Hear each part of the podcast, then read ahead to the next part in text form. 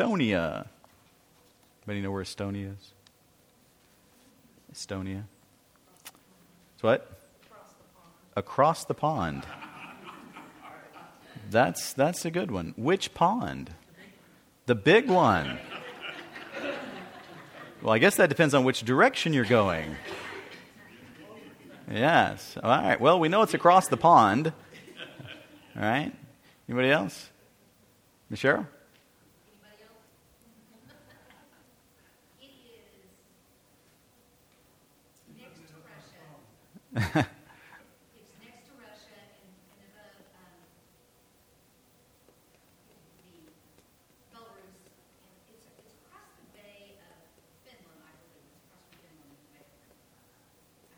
Okay. Yeah, I was just going to say Europe, you know, but it's one of the European countries there. And uh, so be in prayer for Estonia, uh, uh, just over a million population there, um, over 50% non religious. No religion at all, right? So be in prayer for Estonia. And then we have uh, our missionary, the uh, Jeff Kruchko, sorry, Kruchko. Um, uh, the Kruchkos are missionaries in Mongolia, and um, they said uh,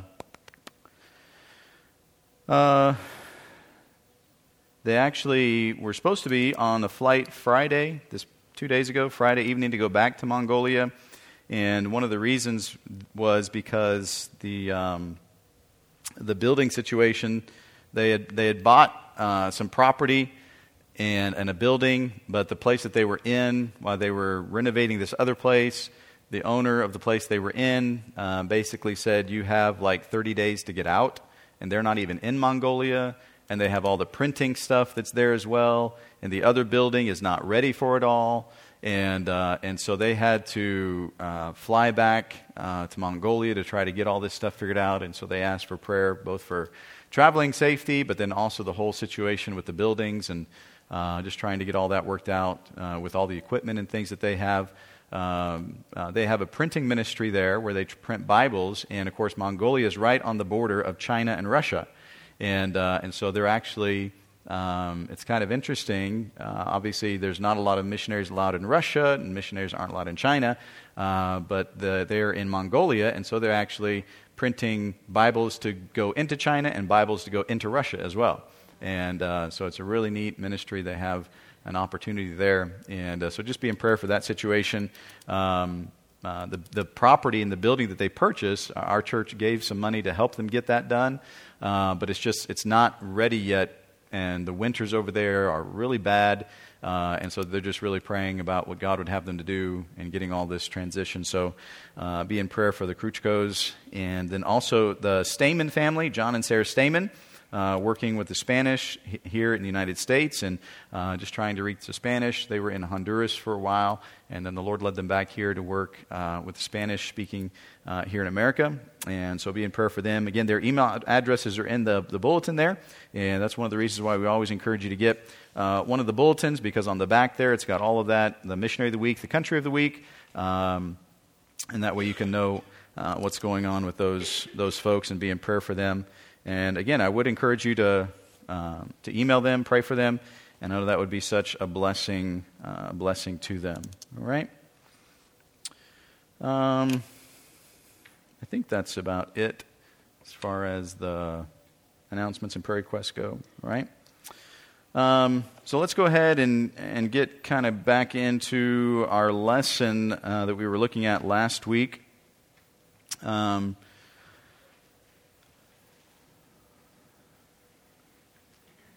So we started, we were looking um, a lesson on creation and why creation is important. And of course, many people can say, well, you know, we don't really, you know, that's, that's for Sunday school children, you know, that's to, to teach them and things like that. But um, it's very, very important that we understand that we need to understand it and recognize what's happening um, because there's such an attack against creationism, right?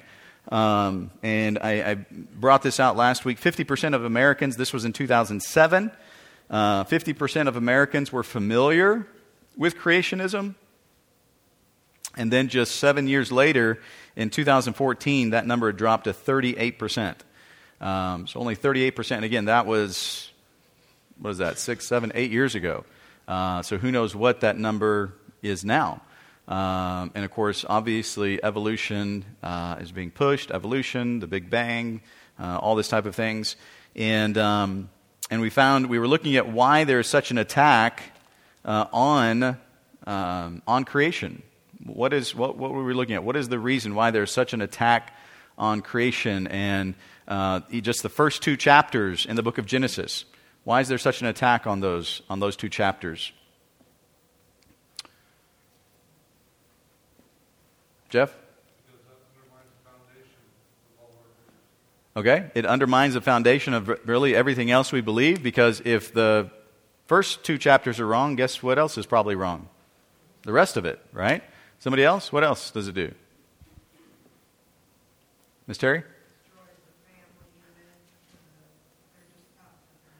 Right. Yeah, because right there in Genesis 1 and 2, not only do we find creation, not only we find that there is a God, but we also have the home. Uh, we have, uh, you know, Bible says male and female. There's only two genders, right? Uh, there's male and female. Um, and obviously, you've got the world trying to create, you know, all these other different genders and things like this. And so it's just completely trying to undermine uh, the authority of the Word of God and how even even Christians were trying to, and this is, uh, this is, I gotta, I gotta read this to you here. Uh, it, it, again, it's just, it's amazing to me um, the, the extent that people will go to, um, to try to prove evolution and totally um, just put on blinders when it comes to creation, right? Um, so there's an article in uh, Forbes magazine that says, This is why Mars is red and dead while Earth is blue and alive. And it's very interesting because what they were basically saying, and I'll read a little. Over the past few billion years, both planets have undergone dramatic changes. Yet for some reason, while Earth became oxygen rich remained temperate and saw life explode on its surface, Mars simply died. Now, watch, listen to this. Ready? Its oceans disappeared. It lost its atmosphere, and no life signs have yet been found there. There must be a reason why Mars died while Earth survived. It took decades, but science has finally figured it out. Isn't that amazing? It just took decades, and they figured it out. One of the most spectacular features of Earth is the fact that the history of life on our world is written into the fossil record over hundreds of millions of years. Sediments have been deposited both on land and the oceans with various organisms leaving their telltale prints within them.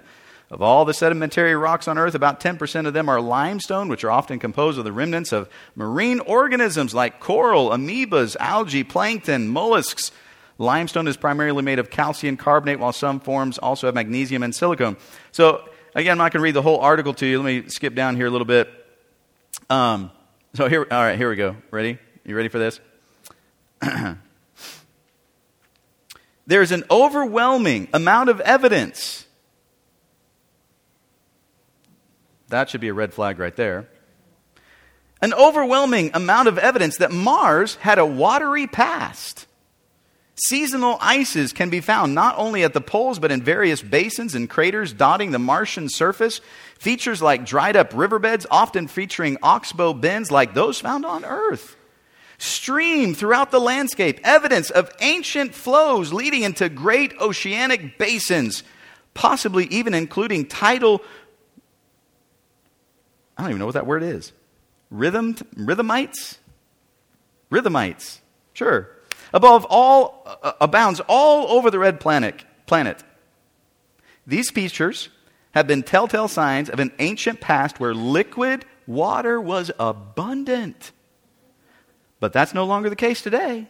Instead, there's so little atmosphere left on Mars that pure, uncontaminated liquid water is actually impossible at most locations on Mars. There simply is insufficient pressure at the surface for liquid H2O to exist. Uh, let me jump down here a little bit. Um,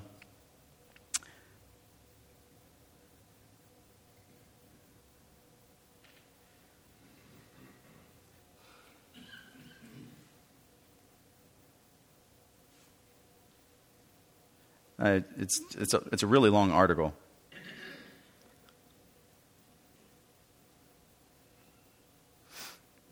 And they're trying to explain how it all was. So, if you, if you Google Forbes, um, why Mars is red and Earth is blue or whatever, you, you can read the whole article yourself. But any, any, anybody find anything um, fascinating about that other than just the article itself.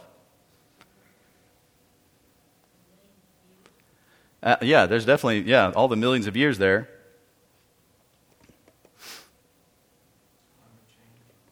Climate change. Mars went through climate change. oh, that's great. Yes. Mm-hmm. Anybody? Jeff?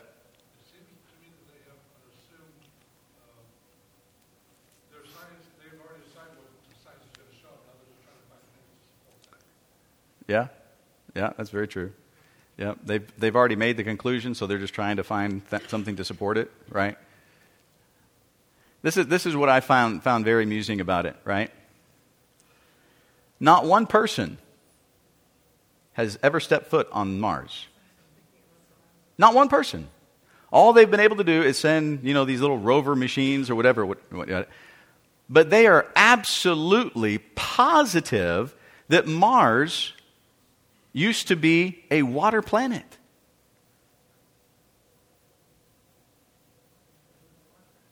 Even though there's no water on it now, Mars used to be a water planet. So it's very possible that Mars was covered in water. Anybody see where I'm going with this? Jeff? In what? Car- yeah, I guess that is possible. Maybe it was covered in caramel. Maybe that's why it's red now, right? Who knows, right? No, but here's the thing. Yeah, Leslie?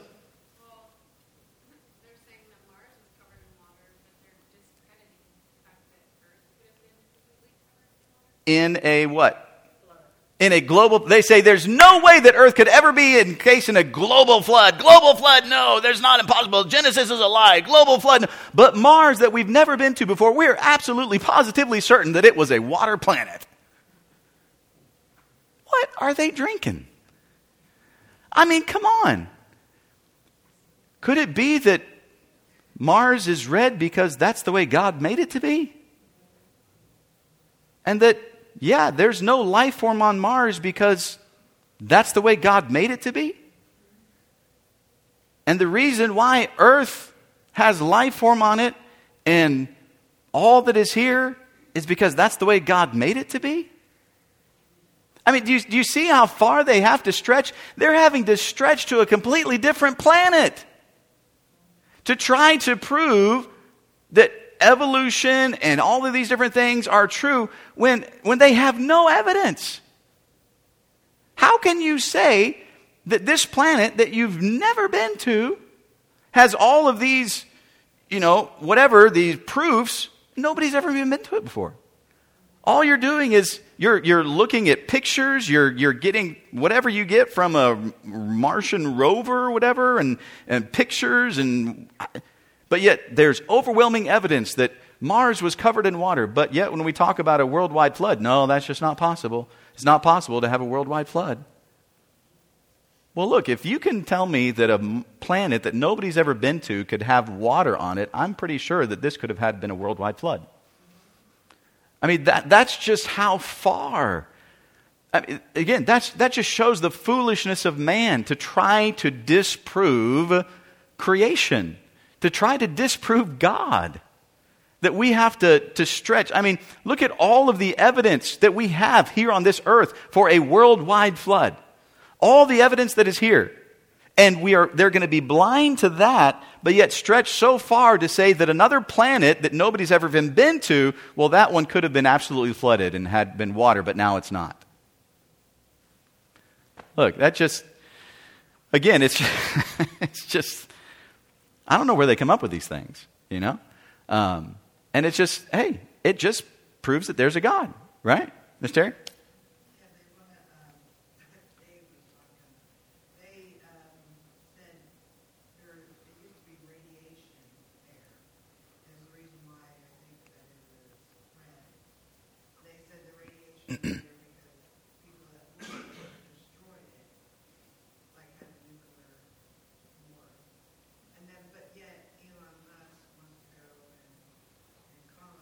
Right, yeah. right, yeah. Yeah. Yeah, I know. It's some of these things they come up with, it's like where where do they get them, right? Um, so last week we were looking at different passages that talk about um, creation. It's not just in Genesis, all throughout Scripture. These passages talk about creation. We looked at Genesis or John chapter 1. In the beginning was the Word. The Word was with God. The Word was God. The same was in the beginning with God all things were made by him, and without him was not anything made that was made. Right? So again, we find um, Jesus Christ. He is the creator, right? The second person of the Trinity, God the Son. He is the creator of the universe. He is the Word. And yet it says, without him was not anything made that was made, right? Um, uh, Revelation 1 8, I am Alpha and Omega, the beginning and the end, saith the Lord, which is, which was, and which is to come, the Almighty. Um, he, he's created everything. Um, Isaiah 43:10 You are my witnesses saith the Lord my servants whom I have chosen that ye may know and believe me and understand that I am he. Before me there was no god formed neither shall there be after me. God's saying look there's, there's only one God it's me. And I've, I've created everything. Psalms 90 verse 2 before the mountains were brought forth or ever thou hast formed the earth and the world even from everlasting to everlasting thou art God um, and again, really, uh, we were talking about this both creationism and evolution, right? Again, nobody was there for either one in the beginning. Adam didn't get there till six days later, right? So he wasn't even there, right?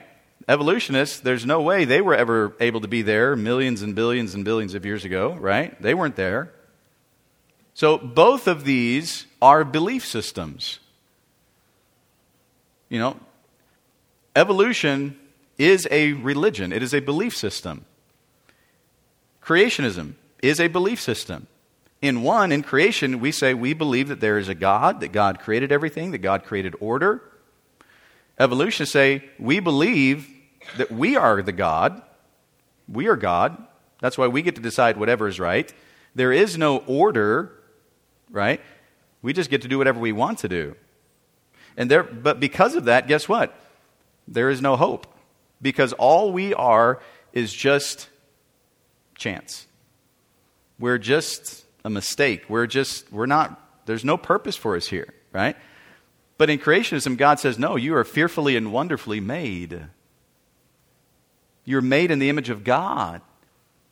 Right? I mean, we have two different systems here. Both we have to, we have to, look, we have to say, well, hey, look, nobody was there at either of them, right? But we have somebody who was there that can tell us what happened at one of them. His name is God. God was there. Creation or evolutionists, they have they don't they can't even say God was there. It was just particles. Well, how do you know those particles were there? Nobody how, who told you those particles were there? I mean, let's let's think, let's really be honest. Billions of years ago, you're going to tell me two particles were floating in space and they collided and made an explosion? How in the world can you prove that? You can't, right? But God says, hey, I created everything. He creates everything, right? Um, and so it really takes. Uh, it really takes more faith to believe in evolution than it does to believe in God and in creation. Because we have an account. We have somebody who was there. God was there. Not man, but God was there evolutionists, they have, they have nothing, right? Um, um, I don't know if I, I don't know if I read these quotes last week. Um, There's a guy who is a specialist in material science, mechanical engineering. His name is Walter Bradley. He said this I think people who believe that life emerged naturalistically need to have a great deal more faith than people who reasonably infer that there's an intelligent designer. True statement, right? Um, another scientist in molecular and cellular biology, Jonathan Wells, said Darwinism is merely materialistic philosophy masquerading as science, and people are recognizing it for what it is. And it is. It's just, it's philosophy. It is, it is a religion. It's a religion, right? Um, and again, Colossians 1.17, He is before all things. By Him all things consist, right? But what about the testimony of creation? This is really interesting here, right? The Bible says in, in the book of Psalms 19, the heavens declare the glory of God, the firmament showeth his handiwork, day unto day uttereth speech, and night unto night showeth knowledge. There is no speech nor language where their voice is not heard. Uh, this has always been a fascinating passage of Scripture to me. If you have your Bibles there, I would encourage you to turn there to it. Psalms 19. Because he speaks of the heavens declare the glory of God. Right? Again, basically saying you can look at creation you can see that there's a God.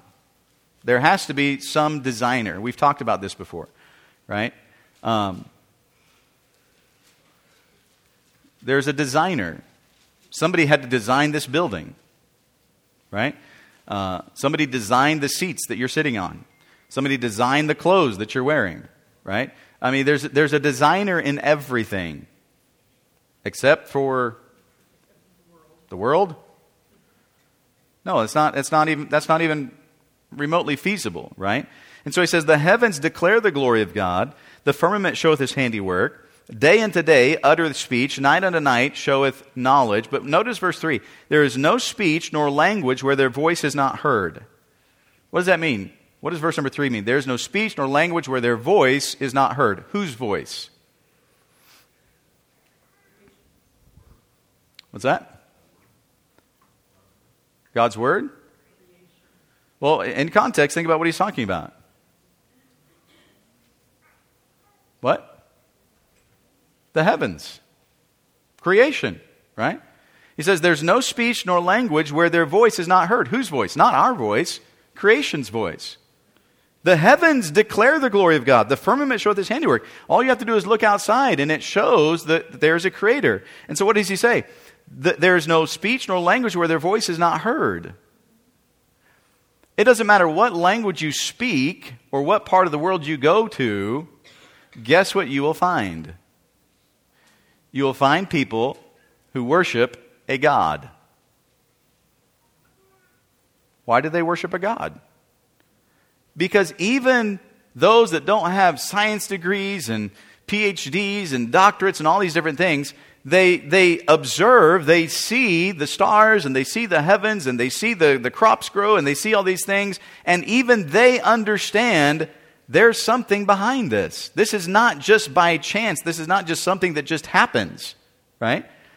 And he's saying, all of creation, every person, doesn't matter what language they speak, creation is crying out, it's testifying that there is a God, there is a creator, right? In Romans chapter 1 and verse number 20, for the invisible things of him from the creation of the world are clearly seen, being understood by the things that are made, even as eternal power and Godhead, so that they are without excuse. Again, just creation itself. I mean, people, they're still trying to figure out the human body, how the human body works, right? How the, how the brain cells work and, and, and all of that, and, uh, and how, you know, just everything about the human body. It's, it's, it's an amazing creation. Why? Because God created it that way. It's amazing, right? Um, it's interesting when you when you look at um, when you look at God's design. God is a God of order, and the world and the universe that He made reflects His order. It reflects that God is a God of order. Um, he assigned, appointed, and designated place for everything that He's made. Everything has its place. And it's exactly where it's supposed to be, right? That's why Mars is where it is, because God put it there. That's why Earth is where it is. God put it there. That's why it's not closer or farther away from the sun.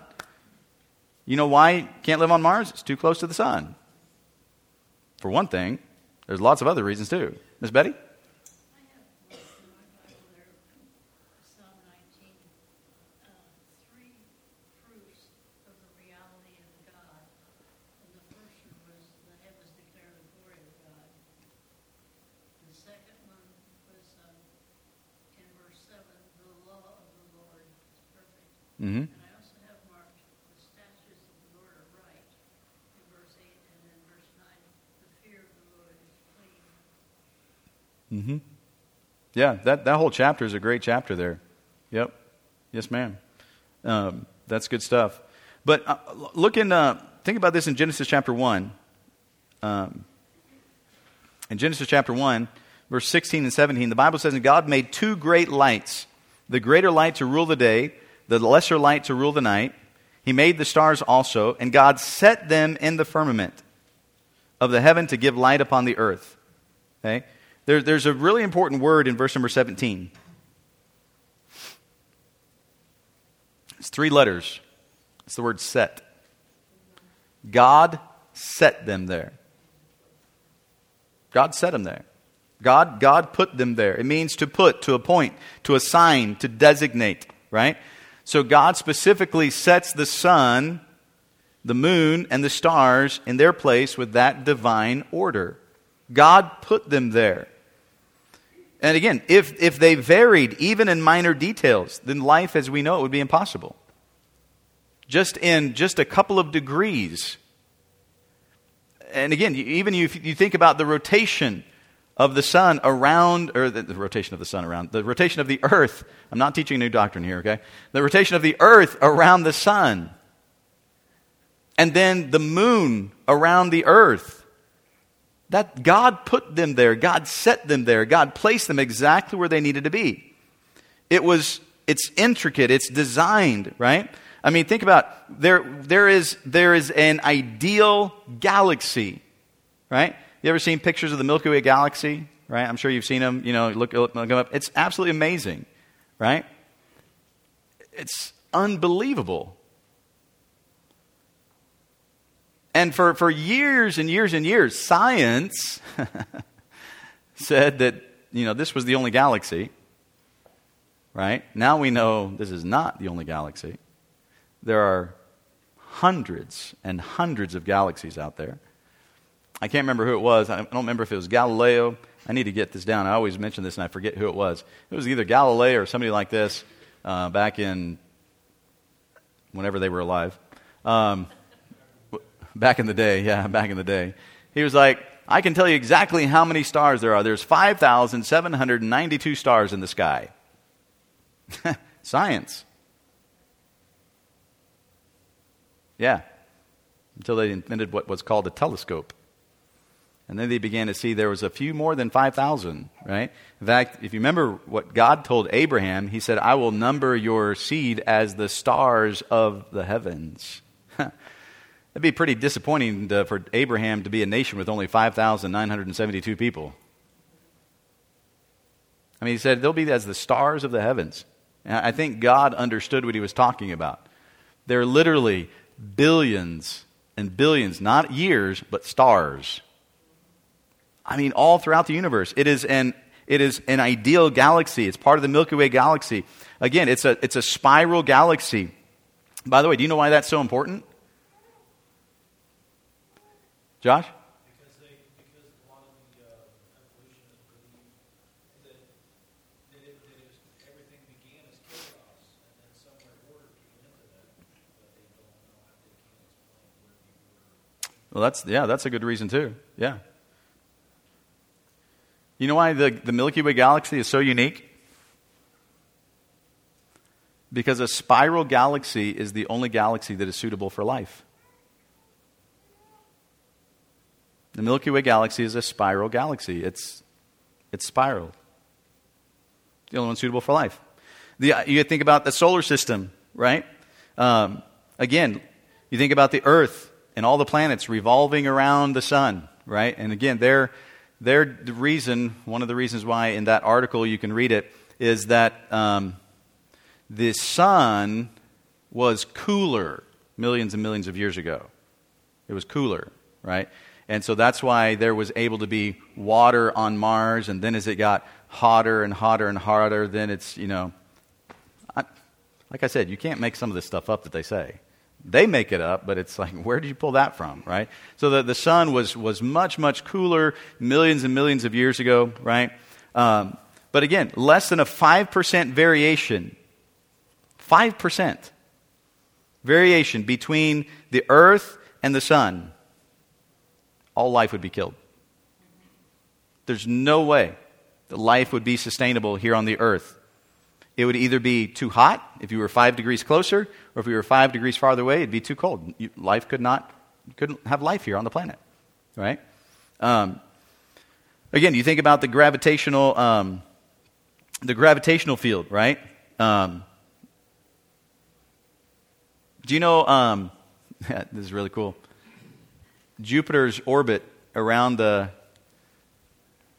the solar system uh, or around the Milky Way galaxy, around the sun. Do you know what Jupiter is, um, like Jupiter's nickname is? Anybody know? No? Well, I mean, that might be. That's not the one I'm looking for. I have no idea. Anybody? Rob? Yeah. Jupiter's called the vacuum cleaner of our solar system. The vacuum cleaner of our solar system. You know why? Because um, Jupiter's gravitational field uh, it pulls all of the debris and things that could potentially hit our Earth's atmosphere, and it pulls it into its gravitational pull and keeps it from Earth. I wonder if there's a reason why God put Jupiter a little bit farther out from Earth. As the, the gravitational pull of Jupiter's um, uh, gravitation field. Um, because Earth could be hit with large fragments from outer space, uh, which obviously would have devastating effect on life. And so Jupiter um, is the, the vacuum cleaner. It just keeps everything away from, from the Earth. That sounds like God, right? Um, again, you think about the sun. Uh, 90% of the stars within our galaxy are what they called red dwarfs. 90% of all the stars that they can find, um, red dwarfs. Um, our sun is a rare, perfect star which gives off the precise amount of heat without producing a lethal amount of radiation. Again, that's just, that's just God, right? Um, the moon, you think about the moon, if the moon were larger or if it was smaller, I, I'd never even thought about this. You know, who thinks about the moon, right? Um, I mean, you think about, oh, yeah, people are going to try to go to the moon or whatever. But if the moon were larger or smaller, it would cause the rotation around the sun to slow down or to speed up, depending upon how the size of the, um, the moon. It would produce tides that would cause flooding. If it were too small, then they, would, they wouldn't be able to maintain the health of the oceans. So even, even the size of the moon is exactly the way it needs to be for us to be able to live here on the earth, right? Again, that's, that's not just, you, you're not, you cannot get all of this precision from some explosion that happened billions and billions of years ago. The only way to get all of this is because there's a creator. And here's, here's what's really, this is what I love about this, right? God did not create the world because he needed something. God didn't create the world for himself. God didn't create the universe, and God didn't create the stars for himself. These were all created for us. These were all created so that as we look at them, we see how powerful and how big our God is. I mean, think about it. The Bible talks about, the Bible speaks of how he holds the, the, the universe and the worlds in his hand. And again, I, I know that's a metaphor. I mean, you're talking about all, all of creation, all of everything that man can even think of. God's just, yeah, I, I got that. But think about that. This is, this is what is absolutely amazing. He creates all of that. He shows us how big he is. He shows us, shows us how powerful he is, how orderly he is. And then he says, by the way, I want you to know me. I want you to know me. And I'm going to send my son so that you can know me. I'm going to send my son so that he can die for your sins. That's how, that's how amazing our God is. Can I tell you something? You're not going you're not going to get that in evolution. You're not going to get that through the Big Bang, right? Uh, and, and, this is why God doesn't need these things. He did them for us because he, desi- he desires, He wants to have that relationship with us. He says in Colossians 1:16, "For by him were all things created that are in heaven, that are in earth, visible and invisible, whether they be thrones or dominions, principalities or powers, all things were created by him and for him." God says he, he created it all. And this is what he does. He says, I'm going to put you right in the middle of it all, and it's for you. For you to see how big I am, what kind of God I am, and that I want you to know me. Rob? Yeah, yeah. I, I love. Uh, there's a lot of verses that have little things in there that I just really love. Um, in Genesis 1:16, when it's talking about making the sun and the moon, it says, "And God made two great lights: the greater light to rule the day, the lesser to rule the night." And I love how he ends verse number 16. He made the stars also. Isn't that great? I, I, I did that too. Yeah. I mean, I'm, yeah, we're talking about the sun and the moon, but all the billions and billions of stars that are out there, and by the way, our, our sun is not the biggest star that is out there, but all these other stars, yeah, I, I made those too. He made the stars also. I'm telling you, I believe God does have a sense of humor at times, right? I mean, he's a, yeah, I did, I did that too, right? Uh, and yeah, he's, he's got them all named, right? Um, it's just, it's just amazing, right? Um, let me see where I want to go with this. Um, we got a few minutes left here. There's just so many verses. Psalms 139, 13. For thou hast possessed my reins, thou hast covered me in my mother's womb. I will praise thee, for I am fearfully and wonderfully made. Marvelous are thy works, and that my soul knoweth right well.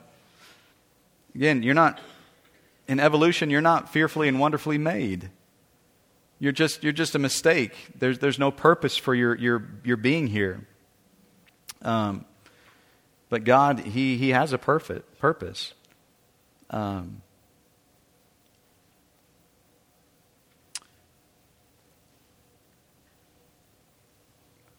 let me see where I want to go with this here.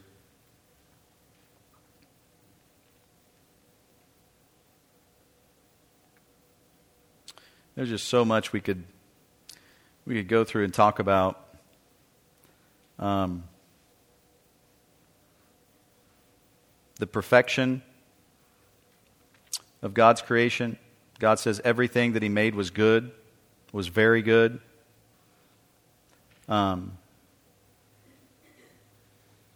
but we know, obviously, because of sin, right? What happened? When sin came, what, what happened? There's a curse, right? Uh, there's a curse. And um, the Bible talks about how when Adam and Eve sinned, um, now the curse came upon the earth. And the Bible says in Romans 8, For we know that the whole creation groaneth and travaileth in pain together until now. And not only they, but ourselves also, which have the first fruits of the Spirit, even ourselves groan within ourselves, waiting for the adoption to wit, the redemption of our body. Um, so, I mean, we look at the earth today and we look at all that's going on. We look at the catastrophes, we look at the famines, we look at all the destruction, we look at all these different things. And we could say, well, you know, I thought God made everything good. Well, He did until sin entered the world. Uh, we are what caused it to, to have the problems that it's having, the curse, right? Um, but one day God says He's going to make it new again. Um, he's going to make it the way that He had it designed, and that's, that's going to be a, that's going to be a great day. Um,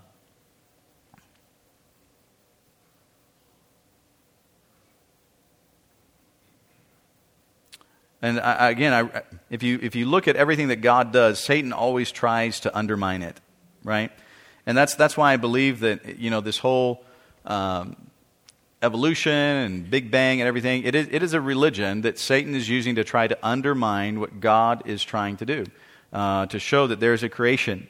Um, and we know, you know, in Isaiah 14, um, Lucifer tried to be like God. He wanted to become God.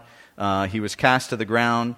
And that's when, of course, he comes and he tempts um, uh, Eve, and, and Eve eats the fruit. And then, of course, Adam eats the fruit and all of these different things. Um, and now we, we, we are experiencing the curse. Um, and so, um, yeah, this is, this is really interesting as well. When you think about um, evolution versus creation, why is, there, why is there such a desire to follow evolution? Um, we, un- we know that it undermines the authority of God, right? It undermines Scripture. Um, it undermines the home. It undermines the family. You know, all of those different things. Uh, but why else? Are, why is there such a push for, for evolution and following evolution and all these different type of things? Brother Jeff. Absolutely. That's exactly right. You see, evolution provides an alternative explanation, not just for the world around us, but also for a future where there is no one that we have to give an account to. If I don't have to give an account to anybody, then why do I have to do it this way? So, because there's no account, there's uh, I don't have to I'm not responsible to anyone, then I can. I can just live however I want and do whatever I want. And it doesn't really matter because at the end, there's, there's no accountability, there's no responsibility. Lucas?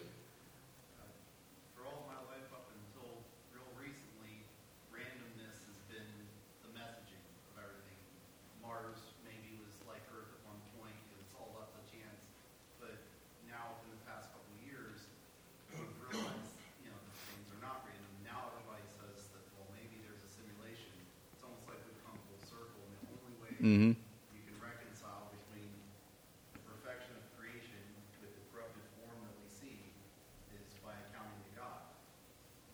Mm-hmm. Yeah. Yep.